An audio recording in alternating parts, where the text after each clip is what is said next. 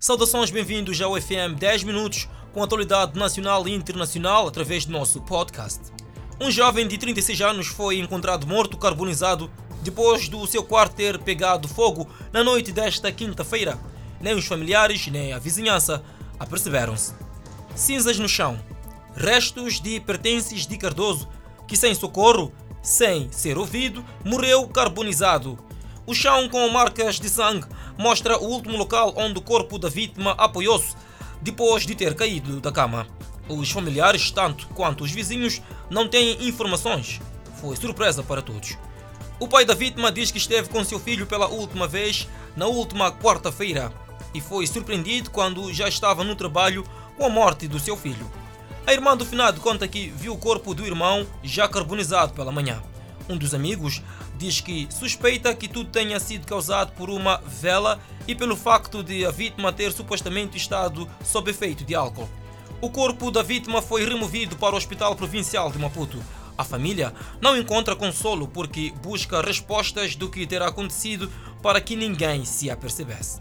O Programa Mundial para a Alimentação das Nações Unidas, PMA, hoje se junta às suas agências irmãs no apelo por uma ação global para melhorar os sistemas que produzem e distribuem os alimentos que comemos. Estes sistemas alimentares precisam resistir melhor a choques, incluindo a pandemia da Covid-19, que pode desencadear surtos alarmantes no nível de fome no mundo. Em muitos países, os efeitos socioeconômicos da pandemia, particularmente perda de receitas e remessas, estão a aumentar as ameaças existentes relacionadas aos conflitos e mudanças climáticas.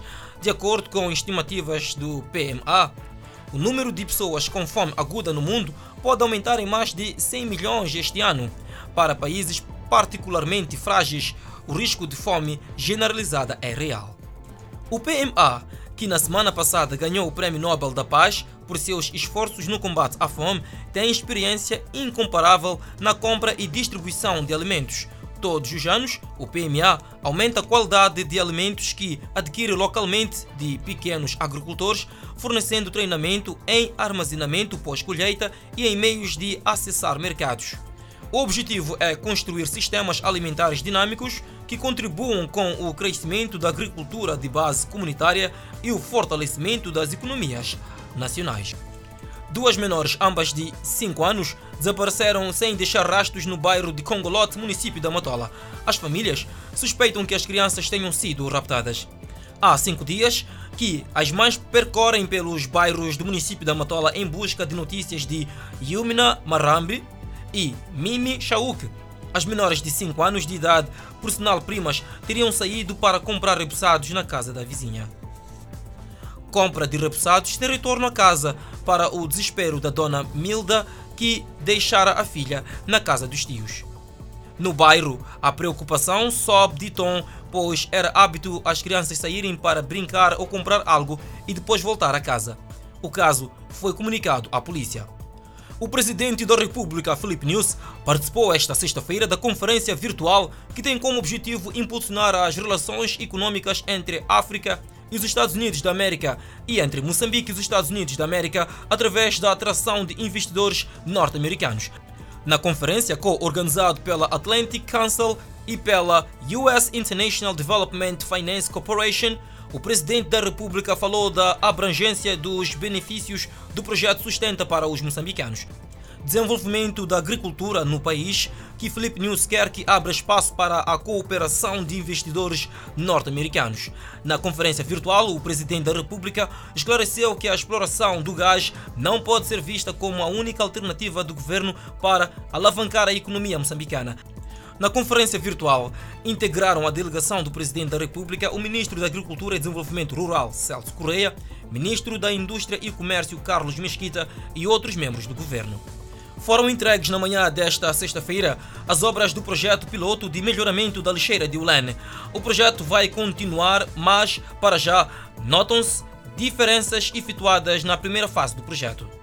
A lixeira municipal de Ulane Presente há mais de 47 anos na capital do país, é um dos grandes depósitos de lixo em Maputo, recebendo cerca de 1.200 toneladas de lixo por dia. A lixeira será encerrada e o lixo que ali se encontra depositado será transformado em valor. Esta sexta-feira foram entregues oficialmente as obras de melhoria de segurança da lixeira de Ulen. O projeto ainda está numa fase piloto, ou seja, apenas uma parte é que foi concluída, mas as mudanças no local já são visíveis. O projeto da lixeira de Ulen visa tornar o espaço num lugar de melhor gestão de resíduos sólidos urbanos, bem como ajudar na diminuição do risco de deslizamento e incêndios. O desenvolvimento deste projeto está inserido no processo de encerramento seguro e sustentável da lixeira de Ulan. Para além de um espaço de melhor gestão de resíduos sólidos, no lugar poderão ser criados espaços para a criação de mais projetos amigos do ambiente. O governo do Japão, que está a ajudar neste processo, passando para o país a sua experiência através do método Fukuoka, afirma que continuará a apoiar este projeto. Após o encerramento da lixeira de Ulan, todo o lixo produzido em Maputo passará a ser depositado num aterro sanitário, ainda por definir. As autoridades da saúde na província de Maputo fazem balanço positivo da implementação das medidas de prevenção da propagação do coronavírus.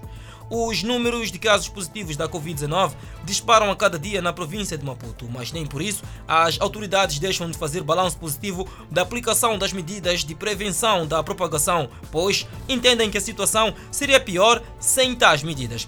A Direção Provincial dos Serviços de Saúde refere-se também à recente falsificação de resultados de testes do coronavírus e diz que já está tudo controlado.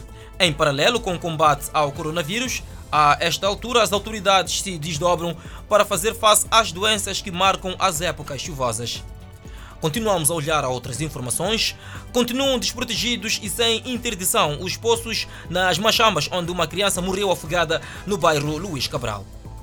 Passam dois meses, mas os moradores de Luís Cabral lembram-se tão claramente como se tivesse sido ontem que uma criança escorregou e morreu afogada numa área com mais de 10 poços que garantem rega nestas machamas.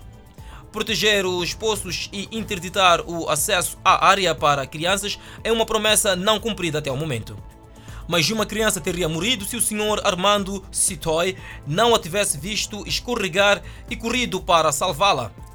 A proteção da área está a dividir opiniões, havendo quem entenda ser responsabilidade das autoridades e quem entenda ser dos agricultores da área. Moradores do bairro Josina Machel, em Chimoio, estão preocupados com o recrudescimento da criminalidade. Na madrugada desta sexta-feira, mais de cinco casas foram visitadas pelos malfeitores. Foi uma noite turbulenta para algumas famílias do bairro Josina Machel. Os bandidos decidiram passear sua classe na zona na madrugada desta sexta-feira, onde mais de cinco casas foram arrombadas. Dona Márcia João é uma das moradoras que foi visitada pelos miliantes. Pelos assaltos que são recorrentes, a população só tem um desejo: justiça.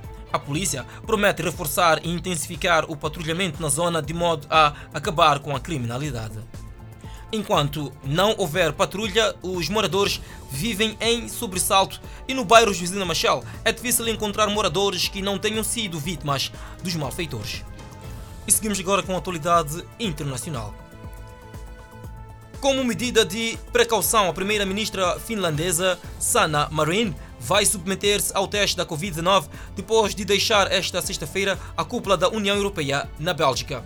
A mudança aconteceu um dia depois que a presidente da Comissão Europeia, Ursula von der Leyen, deixara o local da cúpula em Bruxelas logo após o início da reunião, porque um de seus funcionários próximos testou positivo à Covid-19. Marine escreveu: Saí da reunião do Conselho Europeu como medida de precaução e pedi ao primeiro-ministro sueco Stefan Löfven para representar na reunião na Finlândia. Marine participou esta quarta-feira de uma reunião no parlamento finlandês junto com o legislador Tom Packlin, que mais tarde testou positivo para o novo coronavírus e com sintomas leves. Uma multidão se reuniu em Conakry esta quinta-feira para prestar apoio ao principal líder da oposição e o candidato presidencial da Guiné, Selo Dalien Diallo. Um mar de gente, a maioria sem máscaras, tomou as ruas da capital do país para ver Diallo, que os cumprimentou do alto de um caminhão. O candidato de 68 anos denunciou a decisão do presidente Alpha Conde de concorrer a um terceiro mandato que a considera inconstitucional. Este será o terceiro confronto direto entre Conde e Diallo, que se enfrentaram pela primeira vez nas históricas eleições de 2010 no país, após mais de meio século de ditadura. Durante meses, dezenas de milhares de pessoas foram às ruas na Guiné e dezenas morreram em manifestações de oposição a outro mandato para Conde. Pois bem, para trás fica a edição desta sexta-feira do FM 10 Minutos no podcast.